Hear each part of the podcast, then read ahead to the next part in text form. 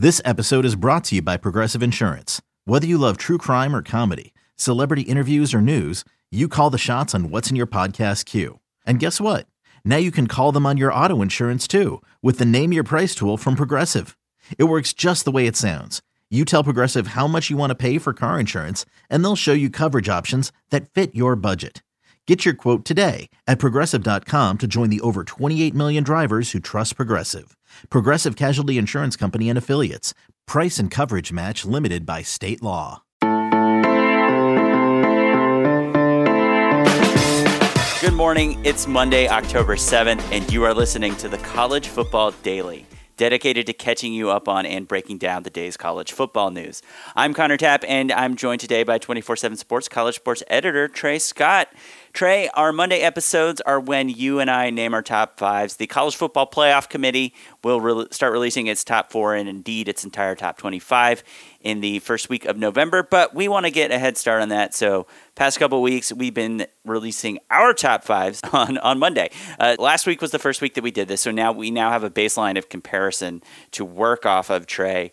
Let's start with you. Any movement in your top four slash five after what we saw on Saturday? Well, I guess our audience is going to have the same reaction you did when I told you I haven't changed mine, which was yowza. um, look, I'm keeping Clemson and Alabama at numbers one and two because these guys, for the better part of the last five years, have been the kings of college football. They both have insane talent. I'm not worried about Alabama's defense. I'm not worried about Clemson's offense. I think they're both going to have big games this upcoming weekend and prove me right. I'm keeping Ohio State. And, and so after those are like just, it's just like the placeholder one and two. And I think then the real interesting discussion, for me at least, begins with three through five. I got Ohio State at three. I got L S U at four. And at five, I have Oklahoma. Ohio State's playing as good as anyone in the country. And this is the second week in a row now that they've you're really crunched Michigan State, that they've passed a massive primetime statement game. Ohio State, you know, you can talk about L S U's offense. You can talk about Jalen Hurts. You can talk about Georgia and what they're doing too. I think Ohio State, for sure, has the best argument to be supplanting Clemson or Alabama at this point. L S U stays the same. Their passing attack is what it is. They did a good job on Utah State quarterback Jordan Love this past weekend. What do they got against Florida? Can they move the ball against Florida? They moved the ball against Texas, but I don't know if Texas's defense is any good. So big test for Joe Burrow and Baton Rouge. I'm excited about that one. And at five, I've got Oklahoma. Uh, they looked a little bit shaky on Saturday in Lawrence, but I'm going to chalk that up to pre-Red River rivalry nerves. And Texas and Oklahoma, neither ever play that well in the week before they play each other. It's hard not to look ahead to that. I think Jalen Hurts is the Heisman front runner at this point. I think Oklahoma's defense is not perfect, but it is better.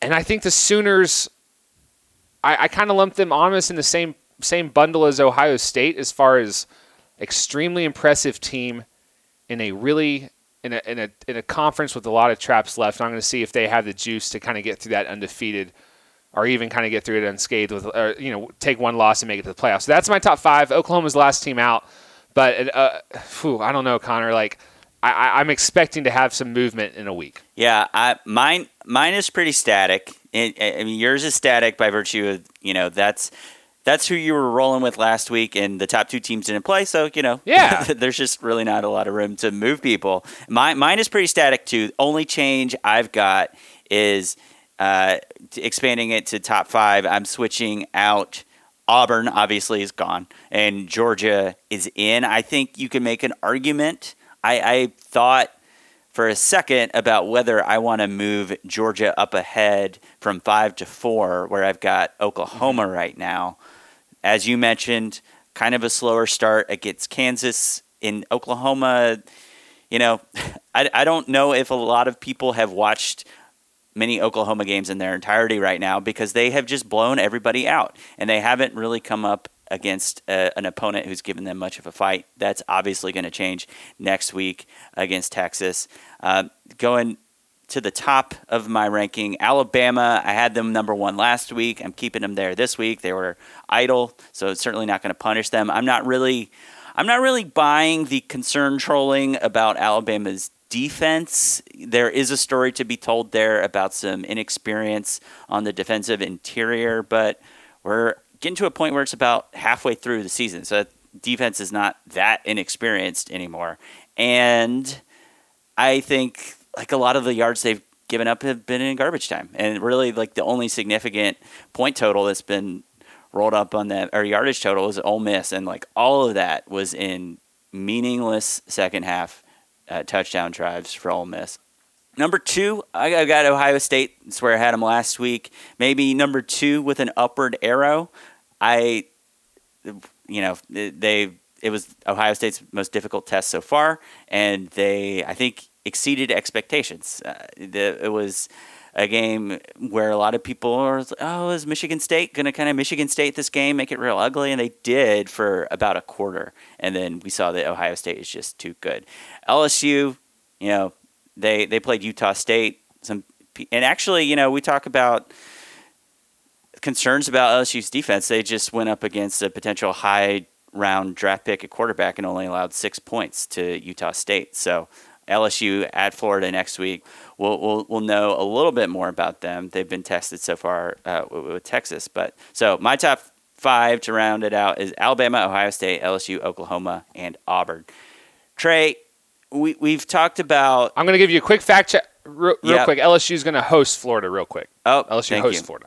Trey, we've talked about how there are a bunch of teams with arguments to be in this top four conversation. I think Auburn gets eliminated this week, obviously. But a, a thing I was thinking about as you were talking about yours is, are there any teams... And taking off your opinion of who the best teams are hat and putting on a trying to... think as a and trying to predict what the playoff committee is going to do hat, who are the teams that if we were had our first top four out today uh, from the committee, who are the teams that you think would be absolute locks to be in the top four? L S U mm-hmm. went on the road and beat Texas.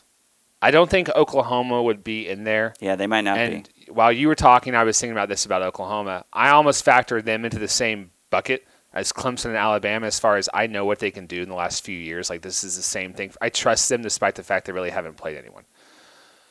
I think Ohio State, by virtue of eye test and, you know, the Michigan State wins in there. And then, honestly, Connor, I don't know. Georgia, yes, probably with the Notre Dame win. I would I, I I would be fairly surprised though if the committee came out with a top four tomorrow that didn't include both Alabama and Clemson. I would just just to be quite honest with you. Yeah, the com- there are different people on the committee than there were than there was in right. uh, in, in twenty fourteen, but they kept Florida State in the top four the whole way, even though Florida State didn't look very good for for a lot of the season. Mm-hmm. So I think we will see a willingness to move them off of number one, as the A P has gone gone ahead and done. But I would be shocked if they dropped all the way out. I think Alabama is in. I think Ohio State is in. Outside of that, I, I don't know. I think that I think that fourth spot is really up for grabs, and you can make solid arguments for a lot of teams at this point in time. So a lot of football left to be played, and I'm sure the picture will become much clearer as the month of October progresses, but that's kind of our sh- snapshot of where we are right now. And I'm looking really looking forward to a massive weekend of games next weekend that should really clar- clarify a lot of things for us. Uh, uh, we talked about it yesterday on the Week six recap show. We've got Oklahoma and Texas. We've got U S C and Notre Dame. We've got Penn State and Iowa, Florida and L S U. Alabama A and M, Florida State, Clemson. It's going to be, yeah, Florida State, Clemson, Michigan State, Wisconsin. Yeah, so we'll have... Hey, if Wisconsin, what if Wisconsin beats Michigan State? Maybe they should be in our top four. So. Yeah, yeah, absolutely. They they have a very solid argument. So anyway, Trey, I think that's going to do it for this top five edition of the College Football Daily. We'll be back on Tuesday with our usual news from around the sport. For Trey Scott and our producer, Tani Levitt, I'm Connor Tapp, and we'll see you bright and early on Tuesday for the next edition of the College Football Daily.